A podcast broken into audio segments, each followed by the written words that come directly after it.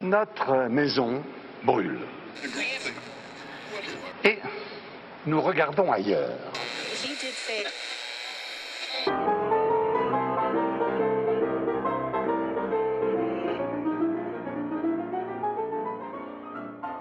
Nous, sommes la nature qui se défend.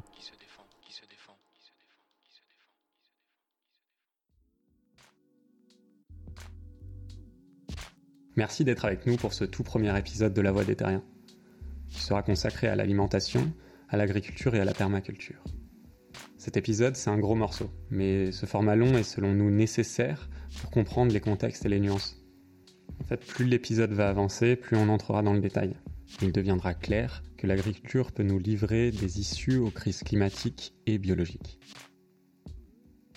Pour l'instant, toute la photosynthèse mondiale traite moins d'un tiers de nos émissions carbone. Et pas forcément besoin de le rappeler, l'agriculture, c'est loin d'être propre. C'est un quart de nos émissions mondiales et 70% de l'eau qu'on consomme. Et c'est pour ça aussi que c'est une pierre angulaire du changement. Parce que l'agriculture, c'est la base. Il y a beaucoup de choses dont on pourrait se passer, mais pas de manger. En fait, les paysans sont à l'interface entre deux mondes, celui de la nature et celui de l'humain. Ils sont donc profondément connectés au climat et au cycle du vivant. C'est pour ça qu'on a besoin d'eux, en fait, c'est un, un fait. Et en même temps, ils sont de moins en moins nombreux. Un bon tiers d'entre eux vont d'ailleurs partir à la retraite d'ici trois ans. On ne peut plus ignorer ce sujet. L'agriculture, c'est aussi un sujet citoyen. Car si on ne fait rien, on continuera à les remplacer par des machines sur des exploitations toujours plus grandes et toujours plus polluantes. Dans cet épisode, on va s'intéresser à l'alternative que représente la permaculture, qui est connue pour ses méthodes d'agriculture à la fois écologique et productive. Après, la permaculture, c'est pas seulement du maraîchage. C'est une méthode qui s'étend aussi à l'habitat, à la gouvernance, l'économie, la technologie, la culture, l'éducation et la santé. Et en même temps, ce n'est pas la solution à tous les problèmes. Pour bien voir en quoi elle pourrait être utile, il faudrait d'abord être clair sur le contexte socio-économique. Alors dans cette première partie, on va explorer les différents enjeux des transitions agricoles. À travers les meilleurs moments de nos interviews, réalisés avec des associations paysannes, des agriculteurs, des permaculteurs et des formateurs en agroécologie. Vous allez découvrir leurs idées, leurs histoires, leurs avis. Et grâce à eux, nous allons saisir les problèmes qui demandent des solutions. Nous allons mieux comprendre les équilibres de pouvoir de ce système naturel et social qu'est l'agriculture. Bref, nous allons poser des bases nécessaires pour nourrir cette recherche collective de la résilience alimentaire. Ça englobe un respect du vivant, un respect des sols, un respect de l'eau, de l'air, un respect de ses concitoyens, de ses, des humains en général, mais avec une dimension éthique en plus. Voilà. C'est-à-dire qu'on ne va plus euh, jardiner ou produire euh, euh, juste pour produire comme un travail manuel de base, si encore ça existe, je ne sais pas, mais d'avoir une conscience élevée de toute cette globalité. Et à partir du moment où on a cette conscience, je pense qu'on rentre dans un monde d'humilité et un monde de compréhension et de joie on devient extrêmement heureux de voir à quel point on est entouré par euh, une vie fantastique. Voilà. Elle englobe un peu la vraie philosophie humaine, un art de vivre global. Marc, c'était mon formateur à la ferme biologique du Bec et Loin.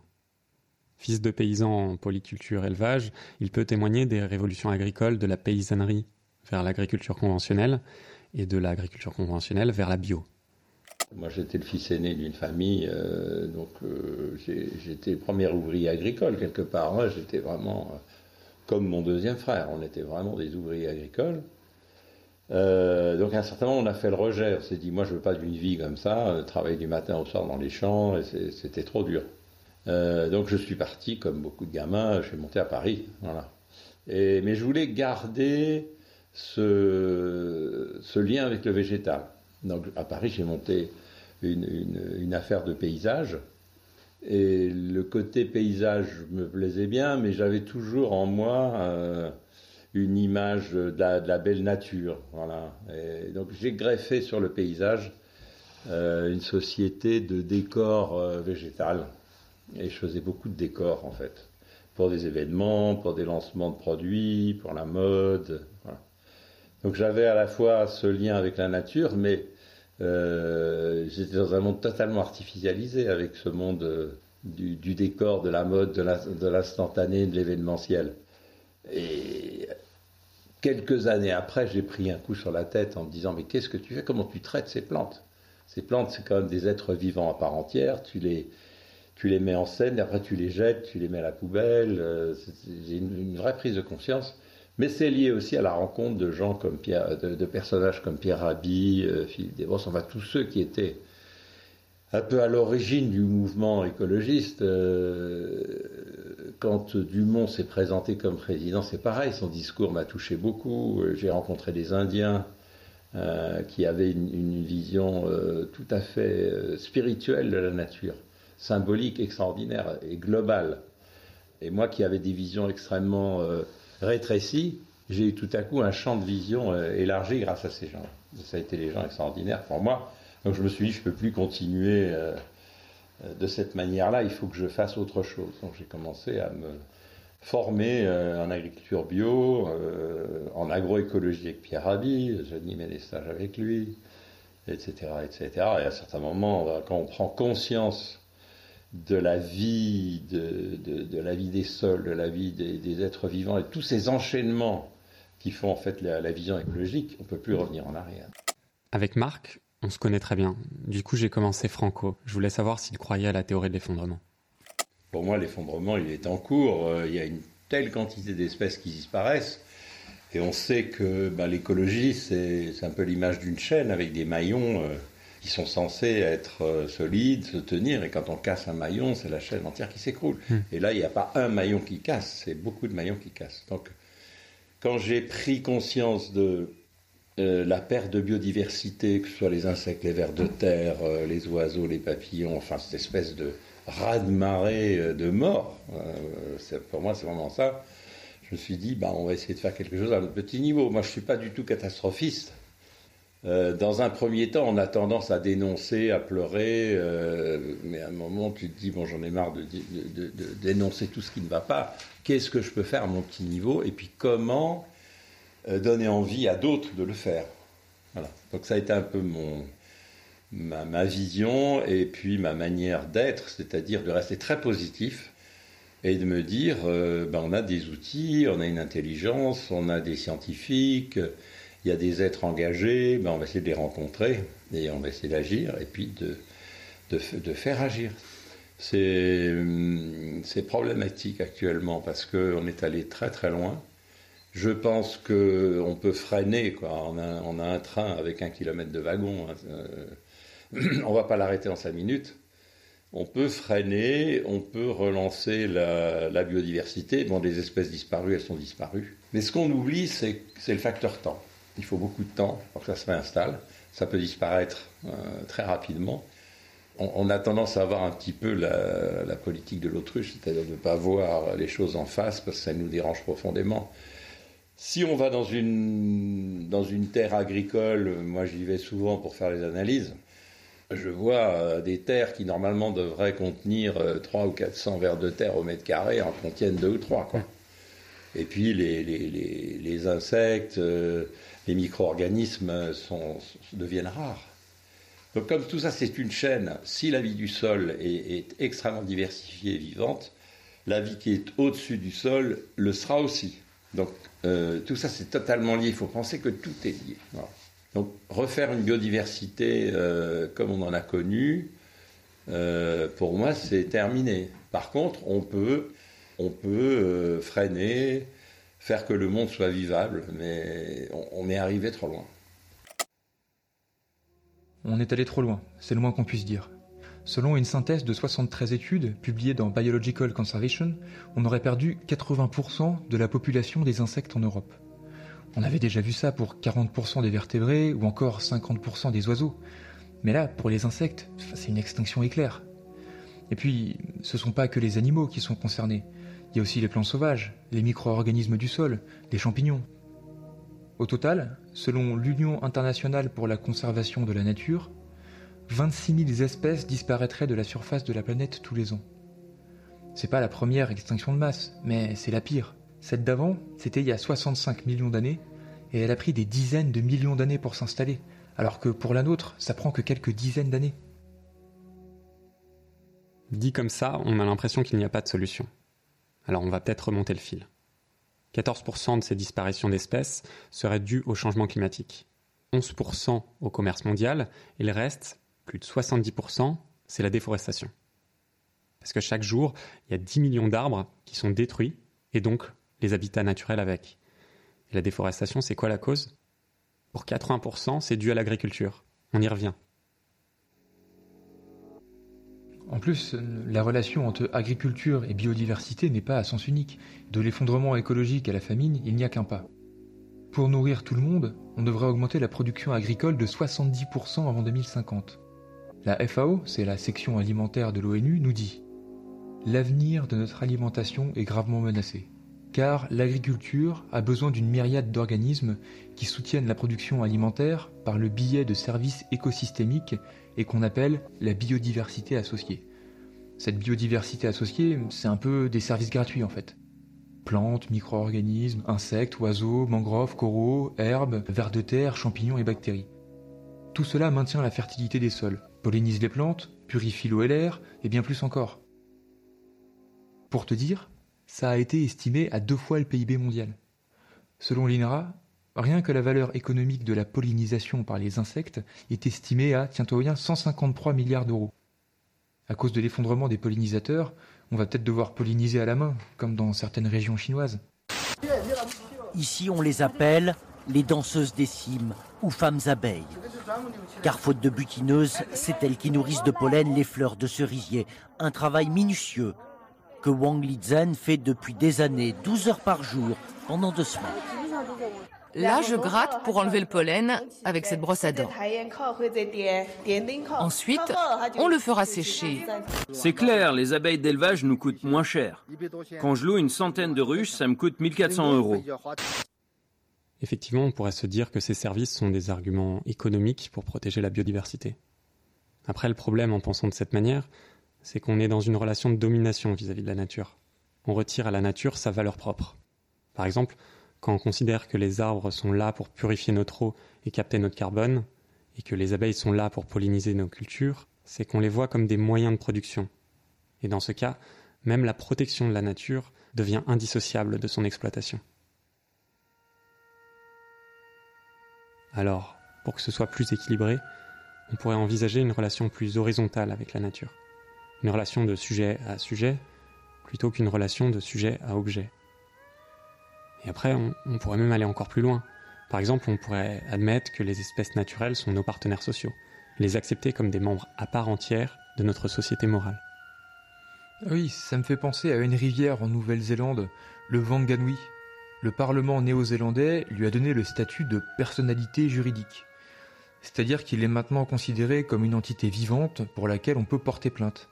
Je cite, Partant des montagnes jusqu'à la mer, y compris ses affluents, et l'ensemble de ces éléments physiques et métaphysiques. Bon, en même temps, ces concepts sont difficilement applicables à la production alimentaire. Ça paraît légèrement utopique. La transition serait difficile pour les agriculteurs et les éleveurs. Le souci est bien là. Comment on pourrait redéfinir le rôle de l'homme dans sa relation à la nature? C'est pour ça que je préfère parler de paysan plutôt que d'exploitant agricole. Paysan, c'est l'homme qui est dans le pays. L'exploitant agricole, euh, c'est euh, une espèce d'entité euh, artificielle qui a plus grand, grand chose à voir avec le terroir. C'est quelqu'un qui doit faire de l'argent avec la terre, qui a des investissements monstrueux sur le dos, qui est obligé de répondre à, ses crédits, et pour cela, bah, d'avoir des rendements importants. Et quoi qu'on fasse, les rendements vont diminuer. On a, eu l'exemple aux États-Unis où quand ils ont euh, commencé à labourer les grandes prairies, à mettre des engrais, ils ont eu des bons rendements. Maintenant, les rendements aux États-Unis euh, sont catastrophiques. Par contre, ils compensent par des surfaces colossales. Voilà. Effectivement, je comprends mieux. Euh, c'est pas qu'aux US en plus. J'ai vu qu'en France, en l'espace de 40 ans, la taille moyenne des exploitations est passée de 21 à 55 hectares. Ouais, juste pour s'imaginer, 55 hectares, c'est la surface d'une 4 voies sur 37 km. Pour les céréaliers, la moyenne est plutôt de 124 hectares. et puis les grandes exploitations françaises de plus de 200 hectares représentent déjà 25% de la surface agricole, et ça augmente. Inversement, les exploitations de moins de 20 hectares disparaissent. Selon l'INSEE, 70% d'entre elles ont disparu en 50 ans. Tout ça pour arriver à un modèle à l'américaine, avec des fermes-usines comptant des dizaines de milliers de vaches ou des exploitations céréalières sur plusieurs milliers d'hectares, parfois même jusqu'à 10 000 hectares. là, ça fait combien de kilomètres, tu penses? Hmm, Autour de 6600 kilomètres. Bon score. On est sur un Paris-Moscou aller-retour, et il reste même quelques kilomètres pour aller voir la mer en Bretagne. Nous partons au Nebraska, titre mythique d'un album de Bruce Springsteen, mais aussi un État américain où les fermiers se révoltent contre l'agriculture connectée. Au fil des saisons, les fabricants de tracteurs leur ont imposé des machines hyper connectées sans leur donner accès au logiciel. Résultat, les fermiers ont perdu le contrôle de leurs machines et à la première panne, ils sont obligés de passer par les constructeurs et tant pis s'ils doivent poireauter au risque de perdre leur récolte ou payer pour une avarie qu'ils pourraient facilement réparer eux-mêmes. Tous les quarts d'heure, c'est une exploitation agricole qui disparaît sans être remplacée. Entre 1955 et 2018, le nombre de fermes est passé de 2,3 millions à 420 000. Et c'est pas fini. D'ici 2020, c'est 45% des exploitants français qui devraient quitter leur emploi. 45%. Et ça, notamment à cause des départs à la retraite. Et la plupart de ces fermes vont partir à l'agrandissement d'autres exploitations. Et ça parce qu'il n'y a personne pour les remplacer. Ce métier ne donne plus envie. C'est sûr. Un agriculteur se suicide tous les deux jours en France. Je pense qu'il a laissé sur son mot d'ailleurs. On va partir.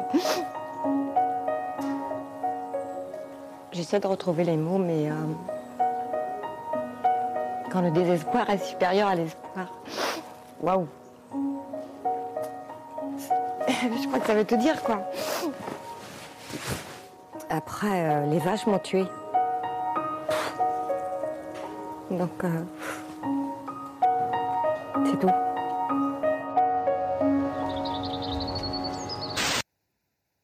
Ils ont en moyenne 53 heures de travail par semaine. Leur niveau d'endettement a triplé en l'espace de 30 ans. Et selon les chiffres de la mutuelle sociale agricole, un tiers d'entre eux vivent aujourd'hui avec moins de 350 euros par mois. En plus, tous les agriculteurs ne sont pas au même tarif. Pour avoir le statut d'agriculteur et avoir une retraite, il faut une surface minimale de 3 hectares environ. Et pour avoir le droit de vote aux élections de la Chambre d'agriculture, il faut environ 12,5 hectares. C'est aussi là qu'on voit l'importance de l'accès au foncier pour les paysans. Il faut avoir du capital pour acheter des terres et donc avoir le statut d'agriculteur. On voit que c'est un sujet lourd et complexe. Alors on va commencer par là. Comment pourrait-on reconnaître le travail des paysans à leur juste valeur? Pour me renseigner un peu sur le sujet, j'étais allé voir Colline, la coordinatrice de l'association Graines de Noé, une maison de semences qui a pour but de conserver des céréales anciennes et qui accompagne des paysans dans le choix de leurs variétés, adaptées à leur territoire. Colline me parlait justement des inégalités entre paysans, entre autres sur le droit de vote aux élections syndicales. Ça donnait une idée de pourquoi la FNSEA, le syndicat des grands défenseurs du glyphosate et de l'agrobusiness, ont été à nouveau majoritaires cette année. Ben, les inégalités, elles sont, elles sont multiples euh, entre les agriculteurs. Euh, déjà sur le statut de l'agriculteur, ce qui est assez incroyable, c'est qu'aujourd'hui, comment est-ce qu'on définit un paysan? Ce qu'ils appellent un exploitant agricole à la MSA, concrètement, hein, euh, c'est soit ta surface minimum, donc la SMI, soit le temps de travail que tu passes sur ta ferme, soit ton revenu. Euh, si t'es pas dans les critères fixés par la MSA, qui est que pour être céréalier, il faut avoir plus de temps d'hectares, euh, pour être maraîcher, il faut gagner plus de temps d'argent par, par an, et eh ben t'es pas considéré comme paysan, tu es considéré comme ce qu'ils appellent cotisant solidaire. Et donc cotisant solidaire, c'est un peu un, sous-paysan entre guillemets, qui n'a pas les mêmes droits, qui n'a par exemple pas le droit de vote aux élections chambres. Donc euh, voilà, hein, on, sait à peu près euh, quelles sont les tendances politiques des cotisants solidaires, et on sait qu'ils n'ont pas le droit de vote. Euh, donc non seulement tu n'as pas le droit de vote, mais en plus, par exemple, tu ne cotises pas pour ta retraite. Donc quand tu parles de clochardisation de paysans, voilà, c'est aussi une condition qui est quand même très particulière, quoi.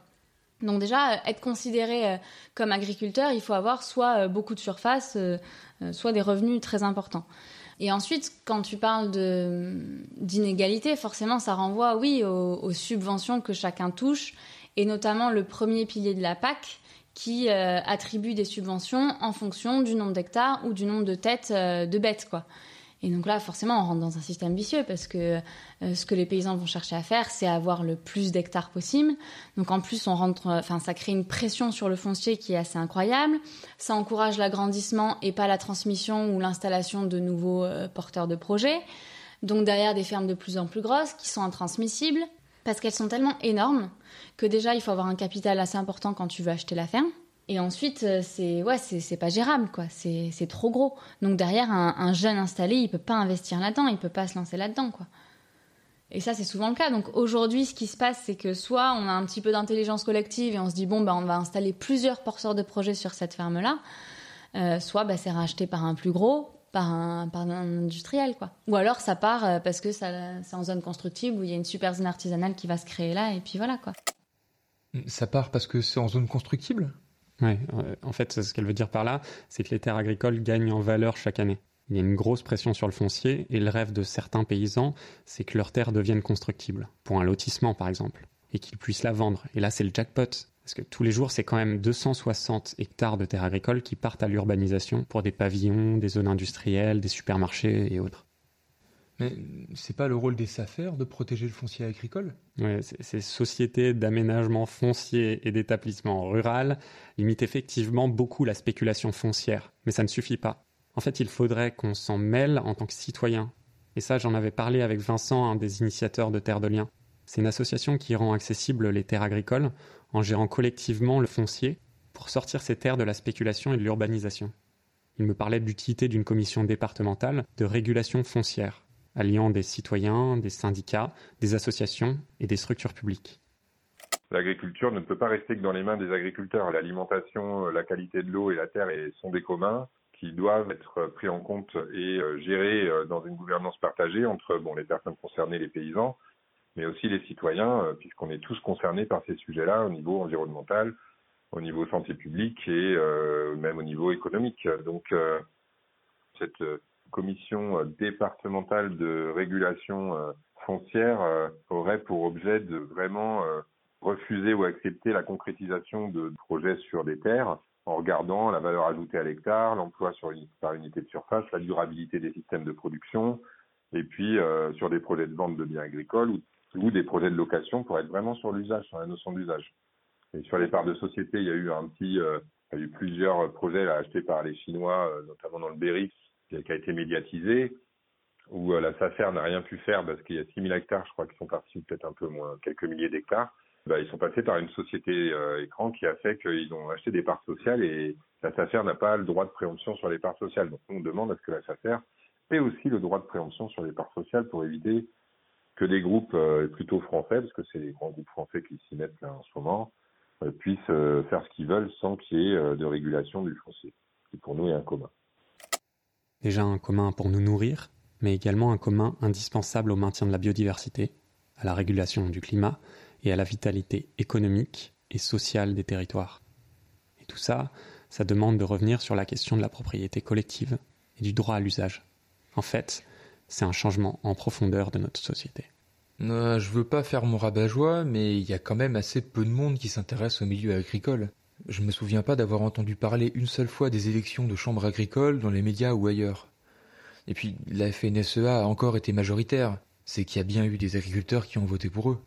C'est sûr. Les agriculteurs ont du mal à sortir du système car ils sont dépendants de la filière pour écouler leur production. Ils votent donc dans ce qu'ils pensent être leur intérêt direct. Mais il faut quand même dire que la FNSEA, c'est la forteresse agricole. C'est un réseau d'assurances, de coopératives et de banques, dont le Crédit Agricole d'ailleurs, qui contrôlent les politiques nationales et locales pour pousser leur modèle d'agriculture industrielle.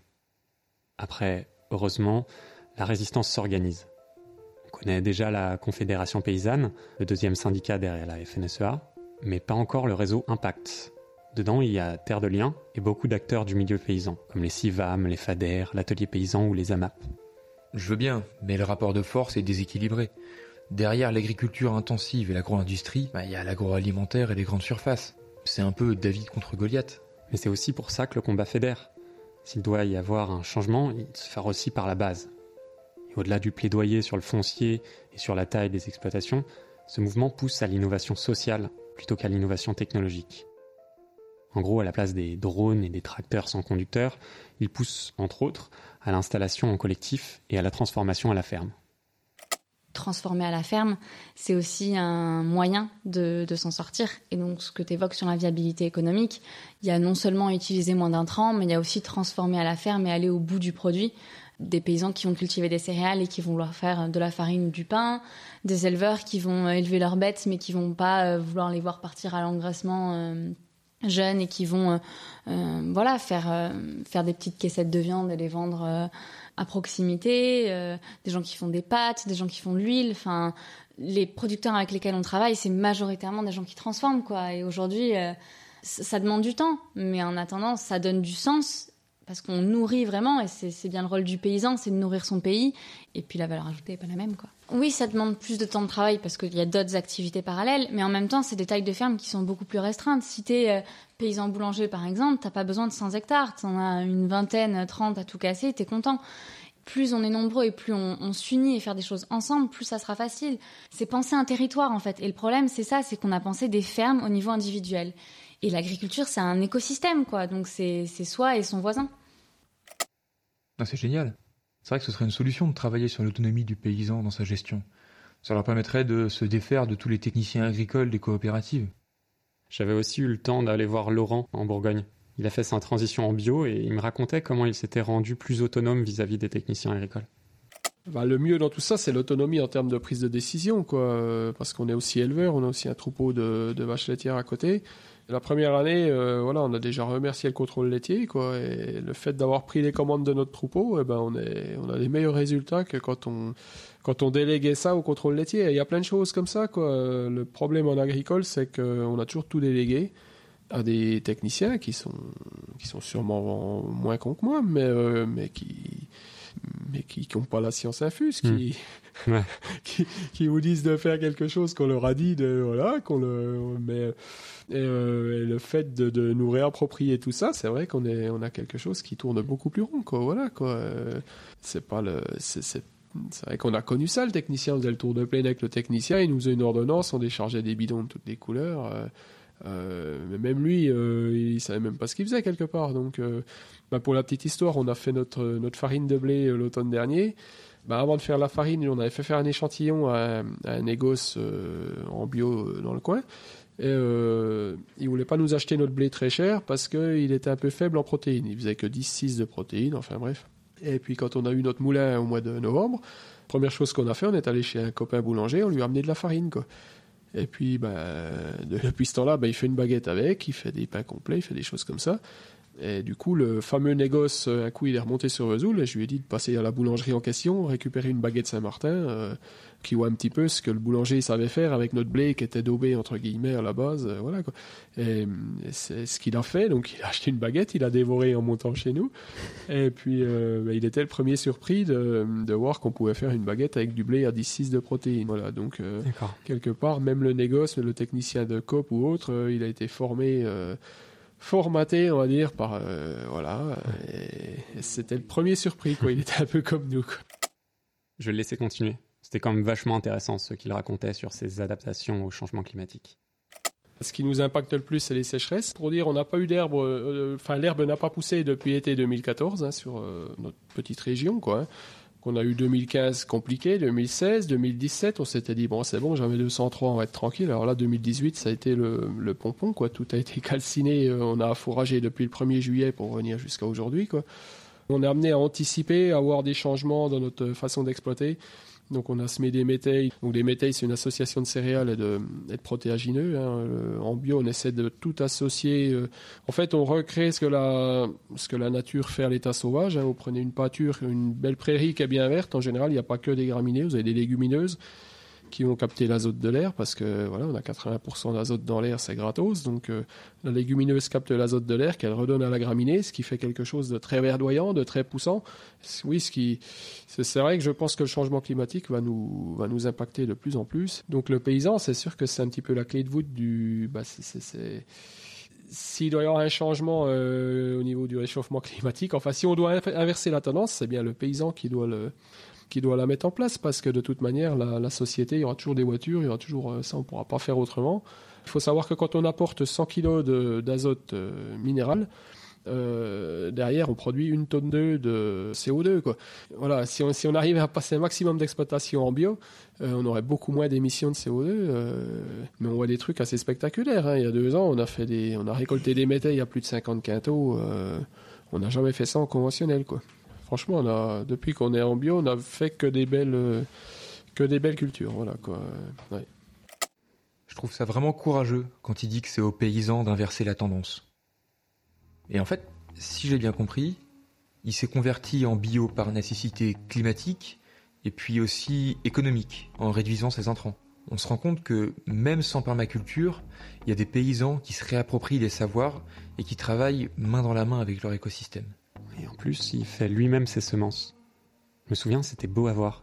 Il avait récupéré un vieux trieur à grains qui lui permet de rester efficace en récoltant en même temps ses céréales, ses oléagineux et ses protéagineux. Et comme toutes ces espèces n'ont pas exactement les mêmes besoins, ça lisse la production en fonction des contraintes climatiques de l'année. Et même pour le blé dédié au pain, dit panifiable, il associait six variétés de froment en faisant comme le meunier, mais directement sur sa parcelle en introduisant en plus des variétés anciennes comme la variété poulard. Déjà, ce qui, ce qui nous permettrait d'avancer, c'est de reconnaître vraiment euh, les semences paysannes comme un bien commun et le droit des paysans de les, cultiver, les échanger et, euh, et encourager ça. C'est sortir de ce catalogue officiel dont tu parlais, qui en fait euh, encourage et n'autorise l'entrée que de variétés qui ont été bah, stabilisées, épurées, comme tu l'as dit. Elles doivent donner toujours la même chose, peu importe quel est le contexte, le, le, le terroir, le climat, etc. Donc c'est là aussi qu'on voit la dépendance aux produits chimiques pour aussi neutraliser un petit peu l'environnement qu'il y a autour. Quoi. Donc, euh, bref, on est dans ce système absurde du catalogue officiel et des critères. Donc, ce serait euh, arriver à sortir aussi de cette standardisation du vivant et de privatisation du vivant avec tout ce qui est brevetage derrière. Et euh, là, au sein du réseau Semences Paysannes, il y a des groupes qui travaillent sur la création de, du statut d'artisan semencier, qui fasse quand même ce travail de sélection parce qu'il est vraiment pas évident sur les potagères, ça demande beaucoup de temps, ça demande une technicité incroyable. Voilà, la mutualisation, elle peut se faire à plein d'échelles et sur plein de niveaux. Bon, pour résumer, on voit que l'opposition à l'agrobusiness les encourage à être plus collaboratifs, à diversifier leur activité et leur culture, et enfin à redévelopper de l'entraide entre paysans, artisans et petits distributeurs. Et sans oublier les semences paysannes. Pour l'instant, on sélectionne les espèces pour leur résistance au stockage et leur productivité, et non pas pour des qualités écologiques, gustatives ou nutritionnelles. En même temps, les agriculteurs ont toujours sélectionné leurs semences en fonction de leurs besoins. Par exemple, quand on regarde le théocinthe, c'est le maïs sauvage originel, et qu'on le compare au maïs actuel, on voit que le théocinthe a des grains 15 fois plus petits. À force de sélection génétique, génération après génération, les plantes cultivées sont devenues de plus en plus adaptées à nos besoins de production. Et enfin, on est quand même allé trop loin. Aujourd'hui, il y a des plantes qui sont tellement domestiquées, épurées génétiquement, qu'elles ont besoin de nous pour se reproduire. Quand on standardise le système de reproduction des plantes, on perd toute la diversité génétique qui aurait pu leur permettre de s'adapter aux crises environnementales. Selon la FAO, 75% des espèces cultivables ont disparu en un siècle. On a déjà beaucoup perdu. Maintenant, il faut la protéger, cette diversité. Parce que bientôt, c'est elle qui nous protégera. On ne doit pas oublier ce patrimoine euh, génétique extraordinaire que les anciens nous ont légué. Donc je vais utiliser des semences paysannes, je vais utiliser des semences anciennes, comme tu dis, je vais semer, je vais utiliser aussi ce qu'on ce qu'on a actuellement à disposition. Euh, les semences anciennes, euh, elles ont un patrimoine génétique important c'est la mémoire que nos, anciens nous ont léguée, donc pour moi c'est très très précieux. Dans les tomates, on peut avoir euh, 10, 000, variétés à disposition, donc on va rester très très modeste. On va essayer d'en faire une vingtaine, c'est ce qu'on fait. Pour les paysans, ça peut être des blés, etc., euh, etc. Et puis d'observer ce qui se passe et de voir comment ils s'adaptent à nos terrains. L'intérêt de ces semences anciennes, c'est qu'elles étaient euh, produites, sélectionnées dans des terroirs particuliers, adaptés à ces terroirs donc quand on va les utiliser dans d'autres zones, on n'aura pas forcément des bons résultats, d'où l'intérêt de les essayer et de, voir ce qui se passe. Les semences paysannes, c'est un peu le nouveau combat de l'agroécologie. On espère que ce mouvement va réussir là où la bio a échoué. pourquoi tu dis que le bio a échoué? Rien qu'en France, le nombre d'exploitations en bio a augmenté de 10% par an ces dernières années. Et le marché du bio, il a augmenté de quoi? 20% par an? Justement, la demande augmente deux fois plus vite que la production. On va aller chercher où les 10% restants, tu penses? Selon l'agence bio, dans le rayon des fruits biologiques, 60% des produits sont importés. Et près de la moitié viennent de pays d'hors d'Europe. Et chaque année, ces chiffres augmentent. Donc bio, ça ne veut pas forcément dire local. Et bio, ça ne veut pas non plus dire paysannerie. Surtout si ce sont des tomates espagnoles cultivées dans des terres labourées par des migrants sous des serres chauffées. La bio industrielle, c'est ni écologique, ni local, ni social. Quand la bio a commencé à changer d'échelle et qu'en effet il y a une réappropriation par, euh, par l'industrie, c'est là que ça a foiré entre guillemets. Et euh, aujourd'hui, la bio, c'est quoi? C'est un cahier des charges sur des pratiques. Et euh, c'est tout. Alors que quand on lit la charte de l'IFOAM à la base et du bio, c'est vraiment des valeurs humaines, sociales, environnementales. Enfin, c'est un, un tout. Et les semences paysannes, aujourd'hui, on n'a pas encore vécu ce changement d'échelle. On est un peu en train de le vivre ce que j'appelle changement d'échelle, c'est quand il y a ces acteurs industriels qui commencent à se positionner dans la filière, avec un refus de transparence des marges, euh, un refus de, de, partage de la valeur ajoutée avec les paysans. Donc comme d'habitude, les paysans ils vont se retrouver euh, en bas de la chaîne, euh, c'est les intermédiaires qui récupéreront la valeur ajoutée. Ce qu'ils veulent derrière, c'est de la traçabilité pour mettre, de belles petites étiquettes, parce qu'aujourd'hui, nous, citoyens, c'est comme ça qu'on achète, c'est sur étiquette. Donc il y a, une réalité et c'est pour ça qu'aujourd'hui nous on travaille sur des euh, ateliers de transformation territorialisés et collectifs parce que oui, il faut bien transformer le blé qui est produit euh, en Côte d'Or là euh, dans un rayon de 100 km. ça fait du volume. Donc c'est une forme d'industrie en fait parce que oui, il faudrait transformer, je sais pas, admettons 200 tonnes de blé par exemple. C'est de l'industrie dans le sens où on transforme où c'est à une échelle qui est quand même assez importante, mais à condition que ça reste aux mains des paysans, que ça reste local, et ensuite, eh ben, on va construire un autre moulin ailleurs, euh, euh, avec une autre dimension, euh, enfin, chacun sur son territoire, quoi. Une industrie territorialisée et collective dans les mains des paysans. C'est sûr que ça changerait tout. C'est clair, mais on parle bien de moulins, là Ouais, de moulins, de silos, et puis de four à pain. Tous ces outils qui étaient avant partagés, mis en commun entre les paysans. En résumé, l'idée de graines de Noé, ce serait de revenir vers une agriculture paysanne et non pas seulement bio. Mais en vrai, ça coûte déjà super cher la bio, surtout avec les inégalités à la hausse. Sur les fruits et légumes, selon UFC Que Choisir, le panier bio est quand même 79% plus cher que son équivalent en conventionnel. C'est vrai que c'est plus cher. Après 46% sur ces 79 s'explique par le surplus de marge de la grande distribution. En moyenne, les distributeurs doublent leur marge quand le produit est bio. Et pendant ce temps-là, les agriculteurs vendent souvent à perte. 15% en dessous du prix de revient pour le lait, 8% pour les abricots, 3% en dessous pour les tomates bio selon l'EFC.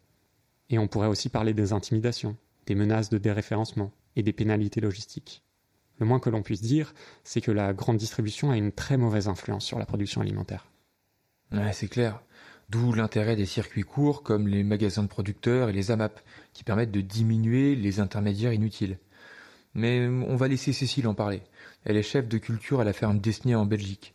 Il y a eu beaucoup, beaucoup, beaucoup de vraiment de, de manipulation par la grande distribution qui essaye de faire baisser les prix des légumes, des céréales, des matières premières depuis des années et des années.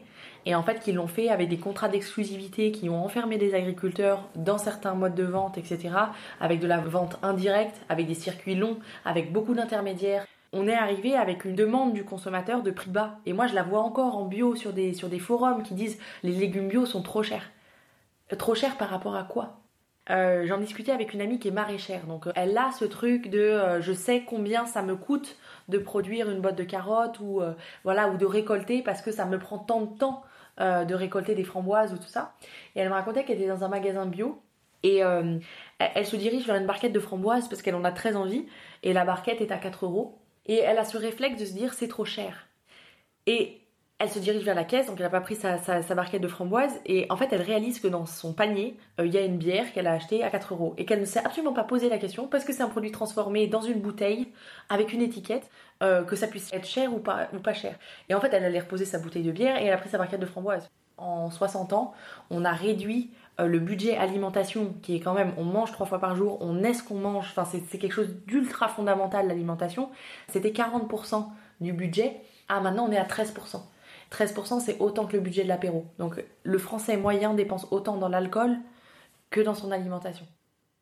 Moi, ce que je vois, et c'est ce que j'apprécie, euh, et je suis tellement heureuse de vivre dans ce siècle et d'être maraîchère dans ce siècle, c'est le côté collectif où euh, entre maraîchers on parle de nos prix. Et on ne le vit pas du tout comme une concurrence. Et on a plutôt tendance, quand on parle de nos prix, à réaugmenter nos prix.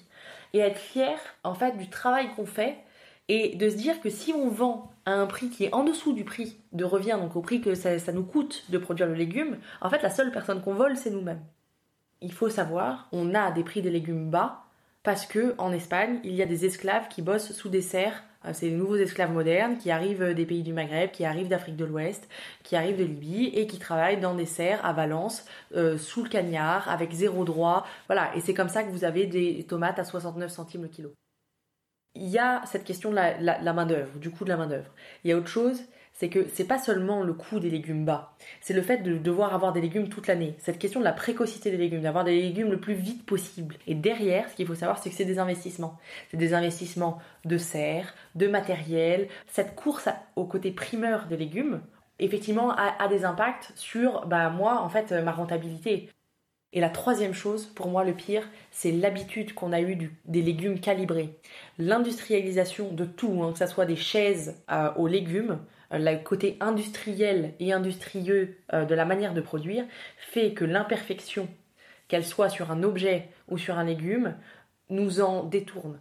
Au lieu d'y voir en fait son authenticité, euh, on y voit une, on y a une forme de dégoût.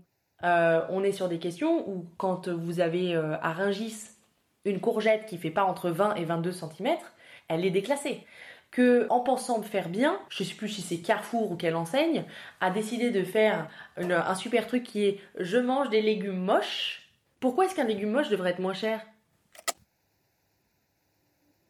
C'est sûr qu'on peut se le demander. On entend à travers elle toute la colère des agriculteurs contre ce système pervers. Si quelque chose a de la valeur, la moindre des choses, c'est effectivement d'y mettre le prix. Et en même temps, on en est arrivé à un point où l'alimentation est devenue la variable d'ajustement des budgets les plus modestes. Si les Gilets jaunes nous ont appris quelque chose, c'est qu'une part croissante de la population ne peut ni voter avec son portefeuille, ni même exprimer ses préférences alimentaires. 77 divisé par 96. Là, je suis fatiguée au quotidien.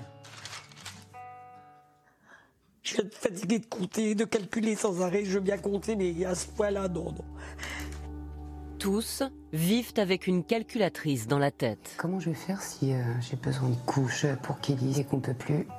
Faut que je me débrouille. J'ai l'impression que les gens me prennent pour une radine parce que je calcule tout. J'espère que j'aurai assez d'argent pour euh, payer un, un repas avec 2 euros en poche. Ça semble complexe. Et pourtant, il y a clairement urgence à transitionner vers une agriculture plus saine et plus écologique. Alors comment faire?